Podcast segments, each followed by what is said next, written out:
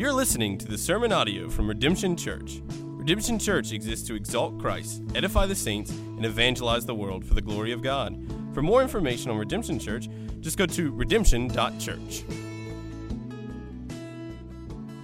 And for the rest of us, let me invite you to turn to the book of Philippians, chapter 1, verse 1 through 11. Philippians chapter 1, verse 1 through 11.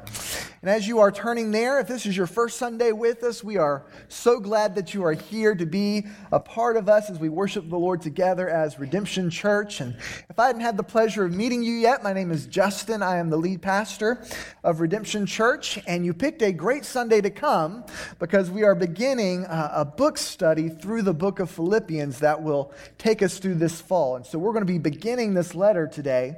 And so let's read together now Philippians chapter 1 beginning in verse 1, and we'll go through verse 11. Paul and Timothy, servants of Christ Jesus, to all the saints in Christ Jesus who are at Philippi, with the overseers and deacons, grace to you and peace from God our Father and the Lord Jesus Christ. I thank my God in all my remembrance of you, always in every prayer of mine, for you all making my prayer with joy because of your partnership in the gospel from the first day until now. And I am sure of this that he who began a good work in you will bring it to completion at the day of Jesus Christ. It is right for me to feel this way about you all because I hold you in my heart. For you are all partakers with me of grace, both in my imprisonment and in the defense and confirmation of the gospel. For God is my witness how I yearn for you all with the affection of Christ Jesus. And it is my prayer that your love may abound more and more with knowledge and all discernment, so, so that you may approve what is excellent, and so be pure and blameless for the day of Christ, filled with the fruit of righteousness that comes through Jesus Christ to the glory and praise of God. This is the word of the Lord. Let's pray together. Father, as we gather this morning as your church, it is our heart's desire, Lord, that Christ would be exalted through the praise of your people this morning. And so, Father, as your word is open, and Lord, as we so eagerly await to dive into this precious letter of Paul to the Philippians, Lord, we do so knowing that these words that we just read are your very words, that they are true, that they are inerrant, they are infallible, that they are profitable for the building up of your church. And so, Father, we pray that by your Spirit's power, you would do what you've promised your word would do that it would be a sharp, double edged sword that, that pierces to the very bones and marrow of men and women. And Father, that above all, that the gospel would be shared and proclaimed, and Lord, that we would delight in the redemption we have in Jesus Christ this morning. So, Father, we pray now for your Spirit to work in us and through us through the proclamation of your word. And it's in Jesus' name we pray. Amen. Amen. So I'm excited about beginning our study through the book of Philippians today. And, you know, I believe expository preaching to be the most effective way to help a church grow in their their knowledge of Scripture. And so that's one of the key distinctives of Redemption Church, something we value and treasure is, is we just think it's, it's good for the people of God to go verse by verse through books of the Bible together because we believe expository preaching helps us all learn how to, to handle Scripture, how to interpret it in its own context, how to apply it to our lives. And so I'm particularly excited about beginning the book of Philippians because I, I think it's just such a fitting book for a new church plant. You know, a lot of people, when they try to sum up the, the letter to the Philippians with a word, that typical word that's often used is joy. Such a joyous book. Even with how it opens, we almost feel tangibly Paul's affection for this church. So, indeed, joy is a key theme in the, in the book. But yet, this book isn't merely about joy, but rather joy that comes from gospel partnership.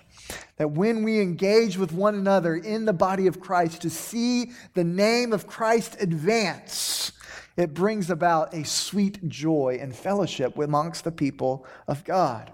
And so Paul writes this letter in many ways as an extended thank you note to the church of Philippi for financially partnering with Paul in his missionary work. And, and we see that particularly come to play at the end of the letter in chapter 4. But what brings Paul such joy as he writes this letter is the joy that comes in partnering together with this Philippian church and the joy that comes from seeing the gospel advance in the world. So, thus, I think Philippians really is a wonderfully fitting book for a new church plant to study together. Because as I think about the, the birth of Redemption Church and God's great kindness to us over these last few months, and as we think about what it means to be a part of that body, to, to see this group of people come together to covenant together in membership, to, to commit to join forces together to see the gospel advance in this city, in the city of Wilson, what joy that brings to our hearts. What joy has that brought to my heart? So, as we open up this book of Philippians this morning, we see that in affectionate remembrance, Paul prays for the spiritual growth of the Philippian church. And so from Philippians 1 1 through 11, here's kind of the, the sermon in a summary. We will discover that our joyous partnership in the gospel produces earnest concern for others' spiritual growth. So, as we're focused on the gospel, as we're focused on the mission of God, it produces a sweet care and affection for the believers in whom we partner with. And then the Lord uses that to bring about spiritual growth in the lives of those partnering together. So, to put this perhaps as simply as possible, mission leads to deeper community, which leads to deeper maturity. So you see that, that trajectory here in the opening of the passage. Mission leads to deeper community, and that deeper community leads to deeper maturity. So, as we walk through this text, let's look at kind of the opening of this passage in verse 1 through 8. And the first truth I want to draw out for us this morning from the text is let us partner together in the gospel with joy. Let us partner together as a people in the gospel with joy. So the, the letter opens up as, as much of the letters in the New Testament do with a rather customary greeting. And we see that in the opening uh, few verses here that the author of the letter is identified as Paul, and he includes Timothy with him in his greeting to the church. And he identifies himself as a servant of Jesus Christ or, or a slave of Jesus Christ. And he writes to this church, the Philippian church, whom he calls saints. And he also specifically mentions the, the, the elders of the church, the overseers, used synonymously, and the deacons of that church, the leadership of this church. And in verse 2, we see that he gives a blessing to the church, as he typically does, from God our Father and the Lord Jesus Christ. And as the body of the letter opens up, we see it, it opens up so joyously, particularly when you read some of other of Paul's letters. The book of Galatians just opens up with, with Paul gut punching the church in a lot of ways because he's dealing with error. But here we see just a, uh, Paul in his tender-hearted love and affection for the church right in the opening. Verse 3 I thank my God in all my remembrance of you. He is thankful for this church. He is thankful for the Philippian church. And as he thinks about the church of Philippi, he, he goes down memory lane a little bit. He remembers the time that he had with them. And as he thinks about the time that he's had with the church, as he thinks about the relationship they've had even after he's departed and their partnership with them, he is just filled with joyous gratitude to God for this congregation. Because Paul has, of course, a history with this church. Indeed, Paul planted this church on his missionary journeys. And so the planting of the church of, of Philippi is described in Acts chapter 16. That's where we get the, the, the God inspired account of the establishment of this church. So let's take a moment and just think through what these remembrances that Paul possesses as he writes the opening of the letter. And, and as we do, we'll see the partnership that began to develop in this church. Because in many ways, as Paul was about his missionary work, he did not expect to end up in Philippi. Wasn't on his agenda, wasn't on his plan, because Paul had attempted to go to Asia, but they kept encountering obstacle after obstacle. And so, unsure of where to go next, Paul received a vision from a man in Macedonia urging him to, to come over and to, to help him over there. And so, upon receiving the vision, Paul was convinced that well, God's telling us to go to Macedonia. Telling us to go to Philippi, right? To, to go and preach the gospel. So immediately, the text says, Paul goes and heads that way. And the first convert that we're told of in the, in the church uh, appears to be a lady by the name of Lydia, of Lydia. And Lydia was a seller of purple cloth, the scripture says, which meant that she was most likely an affluent merchant woman who traded in, in premium goods. Purple was an expensive dye, and so to trade in that was, a, was an upper scale type gift, a luxury item, if you will. So, Paul's typical missionary strategy this is kind of the way he typically went about it as he traveled the known world preaching the gospel, is he would enter into a new town, and typically Paul would go into the synagogue. And he would go into the synagogue and he would give his lecture series on the Messiah from the Old Testament. And he would begin to teach from the Old Testament, and he would keep doing that until they kicked him out when he started talking about Jesus as the promised Messiah, as the Christ. But Paul would usually generate enough interest through teaching that he would gather those who were interested and kind of had their ears perked up when he started talking about Jesus as the Messiah, and he would gather them outside of the synagogue and start teaching them more about what the scriptures had to say and about how Jesus was the Christ. And we see something like that probably happen in the conversion of Lydia.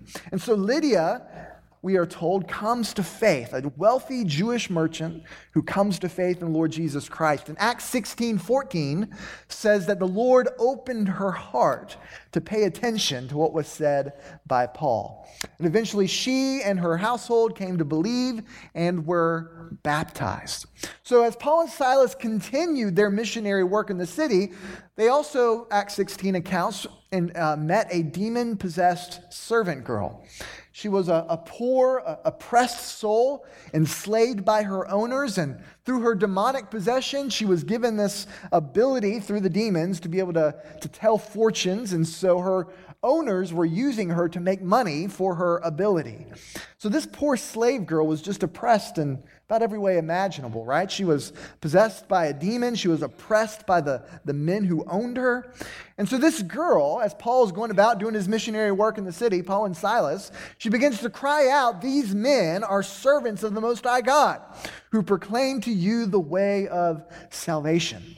And she did this for, for several days until Paul, having become greatly annoyed by her interruptions, cast the demon out of her.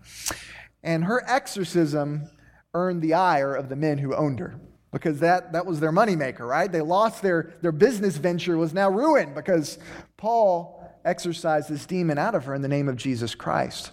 And we aren't entirely sure what happened to this girl after her exorcism in Acts 16. The text doesn't explicitly say, but, but I suspect that she too was most likely converted because the, the normal pattern we see in the gospel and, and in Acts is that supernatural healing in the name of Jesus Christ tended to bring the supernatural birth along with it. That tends to be the pattern, but we don't know for sure. It's speculation. But, but these miracles t- attested to the authority and to the power of the gospel of Jesus Christ. But when this happened to the slave girl, the, the owners were obviously very perturbed and began to rally up the crowds and, and the people saying, All right, these guys are being troublemakers. Paul and Silas, they're disturbing the peace. They're, they're teaching this strange new teaching about Jesus Christ. And so they end up being thrown in jail. They end up being thrown in jail. And that led them to another divine appointment in their time in the city of Philippi. And that was with the Philippian jailer. I'm sure you might have heard of him before. Paul and Silas were in prison, but even though they were in chains, their joy was not deterred in, in the slightest. And so Acts account recounts how they were singing in the jail cells praises to the Lord, and eventually an earthquake set the two men free. And for a jailer, if you lost a criminal, a criminal, or if, uh, if somebody under your care broke out of jail, your life was on the line. You would be executed for your failure to, to guard the prison. And so the jailer, upon this earthquake, earthquake just panics. He, he knows that the, Paul and Silas, they're going to get out, they're going to leave, they're going to run away, and my neck is going to be on the line, literally. So the Philippian jailer prepares to kill himself, to commit suicide. But yet, astonishingly, Paul and Silas are still there. And they say, Don't harm yourself, for we are all here. And astonished, the jailer runs in and asks Paul and Silas, Sirs, what must I do to be saved? And they shared the gospel with him. And he believed, along with the rest of his family. And the next day, Paul and Silas were released by the magistrates and forced to leave the city. But we're told in Acts 16:40 that they met a final time and visited with Lydia in particular and the other brothers from the new church, and they departed. Now, it's these memories that are on Paul's mind as he's writing the opening of the letter. I'm sure they're flooding back as he writes to this letter of this Philippian church, this ragtag group of people who were saved by Jesus Christ. He remembers, right, how the gospel had, had come in power and how God, by his grace, birthed this new church in Philippi, how God sovereignly intervened in even redirecting Paul to this city. If, if Paul never had that vision from God, this church wouldn't even exist, more than likely. And so Paul's remembering all that has taken place. And through his missionary efforts, God has birthed this new community, this new church. And this community became to mean a great deal to Paul because they quickly jumped on and partnered with Paul in his missionary efforts. They gave generously to help support him out on the mission field. They would uh, send Epaphroditus with their gift to go and help minister to, to his need. They loved Paul. They had a partnership with him. And it was a partnership that continued even through all of the difficulties of Paul's trials as a missionary. Through thick and thin, the Philippian church continued to support, pray for, and encourage their missionary founding pastor. And so this gets to the true locus, right, of why Paul writes with such joy in the opening verses here.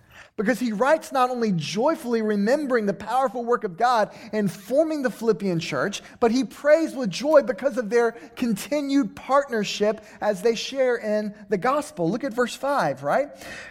I thank my God, we'll start in verse 3. I thank my God in all my remembrance of you, always in every prayer of mine, for you all making my prayer with joy. Why? Because of your partnership in the gospel from the first day until now. He is so grateful. And as he thinks about them, as he, as he prays for them, joy just kind of comes up in his heart. He's just so grateful for this church and the partnership that they share together. And their gospel partnership has sweetened their fellowship with one another. The original word for partnership is, is koinonia, meaning fellowship or what we have in common. This word also communicates the idea of participation. It's an intimate word. And as Paul uses it, we see that God has brought them into this sweet fellowship. From the very first day of the church until now, that sweet community of partnership endures. And so, from the very beginning of the Philippian church, they were bound together on mission for the Lord Jesus Christ. That's what they were about. And this partnership deepened the bond between Paul and the Philippian church. And so, as he writes to them, he's almost overflowing in joy. He, he says, It's right for me to feel this way in verse 7. Why? Because I hold you in my heart.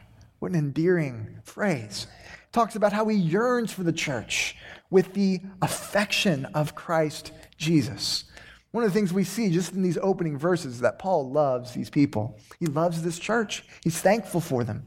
So, as Paul prays for them, he, he does so with joy joy because he has such affectionate care for the church. And he prays in confidence for them, doesn't he? In verse 6, he prays in confidence knowing that, that God is going to finish what he has begun in this church. God finishes what he started, praise the Lord, that God, by his sovereign will, shall complete the work of grace in the life of the members of the church. And he will do so for all who put their faith in Jesus Christ and looking forward to that great day of the Lord, right? That day that will come when Christ returns. Paul looks on with expectant joy and seeing the completion of their maturity, and he prays for that. So, in these opening verses, we can see a lot of these themes begin to weave together here, right? That mission leads to the forming of a deepening community. And that community prays for and encourages deeper maturity. That if we partner together in Christ as believers for the cause of Jesus Christ in the world, then community and the fellowship of Redemption Church will be remarkably sweet. It will. Because this occurs that when we live together and when we live in light of what we have in common, which is Christ Jesus our Lord, who is the foundation of the church. And so when we become focused on our mission as a people, when we become focused on taking the good news of Jesus Christ to the world, that partnership produces beautiful Christian fellowship. Beautiful Christian fellowship. And though this beautiful gospel fellowship ought to happen in every local church over the years, it tragically doesn't always occur, does it? Particularly if you've been in church for a while and you've heard stories, a lot of times churches don't have that beautiful, sweet, affectionate care for each other like we see here in Philippians chapter 1. So when a church begins to focus on themselves, that's when fellowship erodes. That's when it happens. When we stop working in partnership together on the mission of God, then selfishness erupts. Fighting springs up, and squabbling dominates the church. When brothers fight against a common enemy in the trenches of God's kingdom for the glory of Christ, then those brothers will become kindred spirits, right? Through fire, through tribulation, we're working together for the name of Jesus Christ in the trenches of ministry. But when brothers fight in the barracks, they turn each other into enemies. So when we truly focus on partnering in the gospel ministry together for the mission of God, when that's the focus of our church, and that's what we want our focus to be, then spirit wrought community will be the inevitable result. That's what happens. So, if you've ever been on a short term mission trip before, I'm sure you've probably experienced this in intensity. Short term mission trips are like a pressure cooker for a Christian community. They really are. So, when you go overseas, you're in a new place, it's strange, it's uncomfortable, nobody speaks your language, and so you're with just a few people, perhaps from your church or from your team, and, and with those people, you spend every waking minute together, partnering together, praying together, studying the Bible together, preaching the gospel together, working together. And so that 24 7 partnership produces almost instant community, doesn't it? People who are practical strangers at the beginning of the trip they leave as your best friends when you come home. Now, how does that happen? Why does that happen? I think it's the same principle we see here in Paul's affection for the church, fleshed out. That as we partner together in the gospel, seeing the name of Christ advance, sacrificing so that the gospel might advance, and when we do that together, joyous care and affection for each other just comes about. The Spirit brings it in our lives. And I think this, again, is so important as we think about Redemption Church and what we pray God is doing here, that we have partnered together as a people to see Redemption Church formed. And now we have partnered together to see Redemption Church reach our community, reach the city of Wilson. And the more that we remain committed to the mission of God, the sweeter our fellowship will become the sweeter it will become. That the more we remain committed to Christ's work, the deeper our community will be. But disobedience to our mission begins to turn the church inwardly. We begin to retreat to the barracks. And when a church leaves the trenches of God's kingdom and begins to cloister in the barracks, gossip and backbiting erupt just out of sheer boredom. Because nothing to do. Need an enemy to fight, why not fight each other? And that's what tends to happen.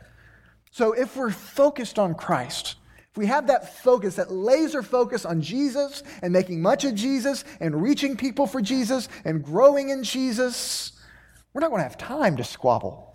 we're not going to have time to fight. There's a mission to be won, there are people to reach. And so, as we partner together, that community of the church will grow sweeter and sweeter, our fellowship more and more intimate as we work together to advance the gospel. And this is kind of the irony of the fact, right, of Christian community, the, the, the mystery, mystery of the way it works, the counterintuitiveness of it, is that Christian community grows the less you focus on it and the more you focus on God's mission. So, the less we focus on, art, we got to build a sweet community here, the more you kind of analyze that and get obsessed about that, and you know, you just start turning inward, and before long, community's not really happening. But the more you actually focus on the mission, on Christ, on seeing Him made known in the city, community is just going to happen. You, you, won't be able to stop it. The Spirit will just begin to bring that about as we're partnering together for the gospel. So, church, may you and I, may we, may we buckle down on the mission that God has given us in Christ. And may we not grow weary in our partnership together for the gospel, but may we look to Christ and may we look to him with zeal, with passion, with fervor to see his name proclaimed in this community and beyond. There's a lot of work to do in the city of Wilson, North Carolina. There's a lot of work to do in our state, in our country, in our world. We will never exhaust the work that needs to be done and the people that need to be reached as a congregation. So let's focus on that. Let's focus on seeing Christ proclaim because true community emerges out of a people who work together on a common mission for Christ. So as we partner together in the gospel, our care, our affection, our love for one another will only grow more and more and more through the years. And that leads to the second principle I want to draw out for us this application is let us pray for one another to grow in love with knowledge. The contents of Paul's prayer for the church is in verse 9 through 11 in the text before us. And as Paul is praying for the church, remember he's praying with joy for them. Every prayer, verse 4. And then verse 9, we begin to see what, what that prayer really looks like. And it's a beautiful prayer filled with incredible insight into how we actually grow spiritually. How does that happen? How do we grow more mature? Because as Paul is so overjoyed by his partnership with the Philippian church and their partnership together, he prays this beautiful prayer for them that they would grow in maturity, that they would grow in wisdom and knowledge of God and love. So there is a logical flow to Paul's prayer for the church. And in that logical flow, there's great insight into how not only we should be praying for each other, but how you and I actually grow in Christ in maturity. So, first we see he prays for love with knowledge. Love with knowledge. Look at verse 9. He says, And it is my prayer that your love may abound more and more with knowledge and all discernment. With knowledge and discernment. You see, Paul as he teaches on Christian maturity, he knows that it occurs when love grows in measure with knowledge and discernment. Love grows together with knowledge and discernment. So Paul sees the, the head and the heart of the Christian life intricately connected, tied together. And that we ought to be growing in both if we are to be really mature in Christ. That if you grow in knowledge, if you grow in theological precision, if you grow in analytical skill, but not in love, then you will treat Jesus as an object to be studied and not a God to be worshiped. However, if you grow in love, but you fail to grow in your knowledge of the truth, your love will be amorphous, foolish, misguided. You see, love and knowledge must grow together, abounding more and more over the course of our Christian lives. Because if we're not growing equally in both love and knowledge, then you will be disproportioned Christians. And that's unhealthy. Have you ever been to a funhouse mirror before? You know, and you go up to one of those mirrors and you just get, they make you look all weird. They make you look bigger, they look, make you skinnier, they make your head blow up, right? And if we're not careful, if we're not focused on growing in both of these areas in our lives, as a Christian, you're going to look a little bit like a funhouse mirror. You're going to look out of proportion. We want to grow in both. Because in knowledge without love, you will, of course, perk up at theological debate. You'll get excited about that. But you will be callous in your ridicule of others for their lack of knowledge. Sure, you can expound upon difficult doctrines, but these doctrines have yet to really grip your heart. Thus, your knowledge is actually lacking because you fail to allow these truths that you know they have yet to grip your heart and to change your heart. And so these sort of Christians tend to be arrogant, condescending, elitist, and judgmental. But however, if you grow in love but not knowledge, that also leads to dangerous distortions. You will be eager to show love to others, and your emotions will be engaged heavily in your worship of God. However, you will end up becoming ruled by your emotions in worship. And you will end up accepting what God has in fact forbidden. Your emotions will rule you rather than the Word of God and you will be dangerously prone to error, easily swept away by your, by your culture, because you will not be rooted in the truth of God's word. Therefore, your love is actually lacking because you've yet to allow truth to define what it means to love. See, these sorts of Christians who love but who have failed to grow in truth, they tend to be whimsical, unstable, and wobbly. So, in our pursuit of Christian maturity and spiritual maturity, we must grow in both areas. In both areas. If not, we will continue to be plagued by spiritual immaturity. So we must pursue a deeper love for God, as Paul prays, right? A love that abounds more and more, that's increasing. But that love must be accompanied also with knowledge and all discernment. So let me, let me ask you, as you look at your own Christian life this morning, what are you lacking in? Are you growing in love and neglecting knowledge? Are you growing in knowledge and neglecting love? May we pray that the Lord would help us grow equally in both. That should be our prayer. If you're like me, you tend to be stronger in one area and weaker in another. And so, constantly praying before the Lord to help me grow in, in both. And that's one of the reasons why we need one another. Because there will be those of us who are more prone and grow faster in love than we do in knowledge. And there will be others of us who grow faster in knowledge than we do in love. We need each other to sharpen each other, to correct one another, to help one another grow in both areas. So that's the Paul's prayer, right? He's praying for them to grow in, in love with knowledge and all discernment. And we see what that knowledge and discernment brings about in the second aspect of his prayer here, right? That they might approve what is excellent. Look at verse 10.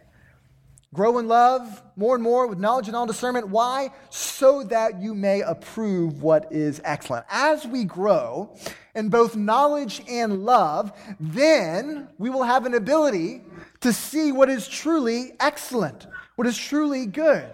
That as our love grows and as our knowledge sharpens, we will be able to perceive what is truly valuable in life that our perspective begins to change as we grow in Christian maturity. And we begin to see the folly of loving the world and the things of the world.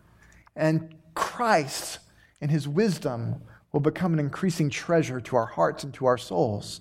You see, with maturity comes perspective.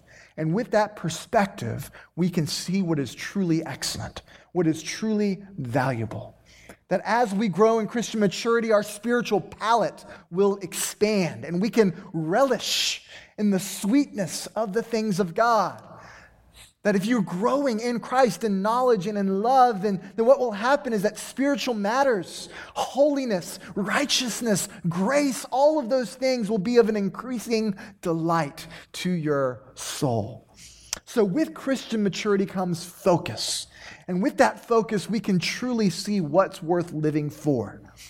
And that person is Jesus Christ. He is who we live for. And as we grow, we, we come to value holiness. We want it in our lives. We want to be pure. We want to be righteous. And so we begin to forsake what is worldly, forsaking the comforts of this world that ultimately distract us from our godly purpose.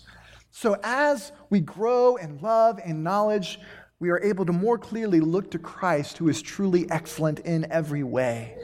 And thus, he begins to captivate our heart and our attention.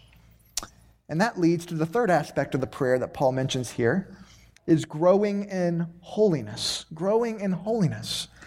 Look at verse 11, right? Or excuse me, in the verse 10, so that you may approve what is excellent and so be pure and blameless for the day of Christ, filled with the fruit of righteousness that comes through Jesus Christ. So here's, here's the pattern, right? Here's the, the flow of how Paul is praying for the spiritual maturity of this church. That as we become transfixed by the beauty and glory of Christ as the one who is truly excellent, our lives will come to be defined by holiness. By holiness. What we behold, we become. And the more our hearts are captivated by the beauty of Christ, the more we will become like him in holiness. So Paul makes that connection, right, between approving what is excellent and so being pure and blameless for the day of Christ. So as we gaze upon Christ, we will come to long for further righteousness in our heart and in our lives, and we will become increasingly discontent with the sinful flesh that lingers in within us. We will long to put that sin to death, to grow in righteousness. That will be our heart's desire. And so, as we seek Christ, who is the true ultimate treasure of our hearts, he will become to us increasingly beautiful. As we grow in love towards him and knowledge towards him, and we will be holy as he is holy. The Christian faith is one of desire. It's one of desire, of affections. This is what drives our hearts. That as we grow in knowledge and love, thus approving what is truly excellent, what is truly valuable, what is truly beautiful, we will find ourselves pursuing holiness in Christ with increasing intensity. We long to please Him. We will long to express to Him our love, to worship Him, to be like Him. And this heartfelt earnestness that the Spirit produces within us, it will compel us to grow in Christian maturity so that our lives would be filled, as Paul prays, filled with the fruit of righteousness. Even as Paul acknowledges that the ultimate source of that righteousness is Jesus Christ himself. And this is the interesting dynamics we see in the Christian life. That over the course of our Christian maturity, we will find ourselves becoming increasingly sanctified. That's the goal, right? To become more like Christ. But thus, that righteousness begins to be exhibited in the way you and I live our lives. It should. We should be able to see it in the way we live our lives as Christians. But nevertheless, Paul says our righteousness always comes from Jesus Christ. We have received an imputed righteousness, given the righteousness of Christ, even as we've been given his righteousness. Christ's righteousness is now producing righteousness within us. So the ultimate source for all of our righteousness comes from Christ. But that righteousness begins to have its effect and shape us and mold us as we exhibit righteousness in our Christian lives. We are justified by faith alone in Christ alone, but the imputed righteousness of Christ causes us to grow in righteousness. So the Christian life is one of being and becoming. We both are righteous. This is who you are right now in Christ Jesus. That if you've turned from your sins, if you've trusted in Christ as your Savior and Lord, you are justified. You have the righteousness of Christ. You will be accepted by God on the grounds of Christ's righteousness, not your own. That never changes. But, but yet, this is who you are now, but yet we are becoming righteous over the course of our lives.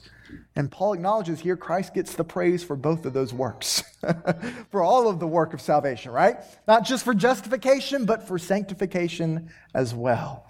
The Christian life is one of being and becoming. And that leads to the fourth aspect of this prayer, right? That as they grow in spiritual maturity, he's praying for this church, he's laboring, he's desiring to see maturity in them. The ultimate goal is worship is worship. So, in the Paul's final phrase in this prayer at the end of verse 11, we see the, the doxological conclusion that results from a sanctified life. Look at what he says, verse 11 filled with the fruit of righteousness that comes through Jesus Christ to the glory and praise of God. That's the aim, right? That God would be glorified through his work of redemption that God has saved us he, by His grace for His own glory. And as we grow in holiness and purity, and as that work is brought to completion at the day of Christ Jesus, God will be glorified through it. See, God's plan of redemption stretches all the way back to the very foundations of the earth. And there, God determined that He would redeem a fallen humanity through His Son, and that He would form them into a holy people for His own possession, for His own glory.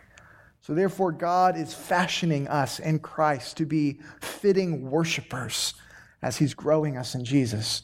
So, the Christian life has as its end doxology, worship praise. This is the end result of God's grace in our lives. It is, it is the purpose for which we exist. It is why God created us to love and to know God and thus experiencing complete satisfaction and rest in Him.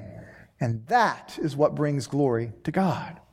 And that's what God is doing in the Christian life, in your life, if you know Christ. So, so you can see from Paul's prayer here that his passionate concern for the spiritual growth of this church that he loves so deeply. That as he's partnered with them on mission, a beautiful community of love has formed in their relationship together. And this community so cares, so loves, so delights in one another and their care for one another that joyous prayers are lifted up for the spiritual growth and maturity of the church. You see, Paul, in his earnestness and his love and his affection for the church, he prays for the spiritual growth of this body. So let me ask you this Are you praying for your brothers and sisters in Christ like Paul prayed for his?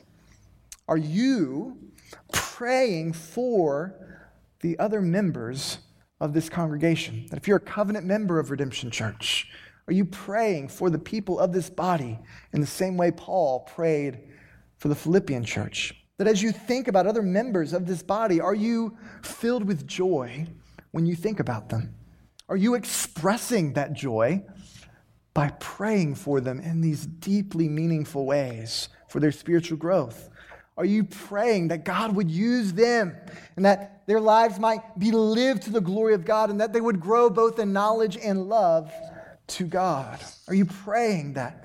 That they would have the wisdom from God to discern what is truly excellent, truly valuable, truly praiseworthy, thus growing in holiness and righteousness. If not, let's start praying these things for one another and work towards these in one another's lives, not just through prayer, but as we're engaged in one another's lives, let's disciple one another towards that end of growing in Christ to the glory and praise of God. And so we've seen this order throughout this opening text here, right? That, that mission, community, maturity. Mission, community, maturity. The more we partner together sacrificially to fulfill Christ's mission, the more intimate and joyful the church community will be. And the more joyous and intimate that community will be, the more we will pray and encourage one another to press on in Christian maturity. A missions minded, Great Commission, gospel centered church will have a sweetness to it that cannot be manufactured through human engineering. Gospel focus produces gospel community and gospel maturity. So perhaps you are here this morning and, and you long to be a part of a community like the one I've described from this text, a community that truly loves one another. This morning, if you don't know Christ, there's an invitation Christ offers you an invitation. On the grounds of his atoning death and his victorious resurrection, he offers you forgiveness of sins so that you might be justified and made righteous as you come to him, turning from your sin and trusting in Jesus as your Savior and Lord. And that invitation also includes an invitation into true community. It's an added bonus, a gift, right? That not only does Jesus save you from your sins, and not only does he make you right and call you unto himself, he also gives you a community to belong called the church. A people that love you and care for you and that watch out for your soul. And if that's you, I urge you to trust in Christ today if you don't know him. And as God saves you, he will partner you with this church that will love you and care for you. And perhaps this morning, some of you know Christ, you know Jesus, but you have not been connected to the local church. You aren't living in partnership with, with anyone. Rather, you're living the Christian life in isolation. Friend, if that's you, that is not what God intends for your soul. The local church is an incredible gift to help you grow in Christ. And if you neglect the church, you will be left spiritually anemic, weak, frail. So perhaps this day, you need to repent of your neglect of the church, of your failure to partner with a body. Maybe today the Lord is challenging you to commit yourself to a local church Perhaps this church, Redemption Church. Perhaps what you need to do today as you respond to this text is to commit to getting involved here at Redemption Church, to join a community group, which is that next step you need to take, to get connected to community, to partner with others, and to begin to pray about the possibility of becoming a covenant member of this body where you commit yourselves to if that's something the Lord is leading you to do, we would love to talk to you about that. Of course, you can stop by the welcome table, get connected to a community group. But I'd be happy to speak to you just about Redemption Church and about how you can get connected. It's something we would love to talk with you about. But maybe this morning you do know Christ, and maybe you are connected to the local church in a meaningful way. And if that's you, then there's a call for us as well. Keep your eyes on Christ, keep your eyes focused on his mission and as we do, the sweetness of our community together will only grow deeper and deeper as we press in to the knowledge and love of Christ. So, so, church, may we be devoted to praying for one another in this way.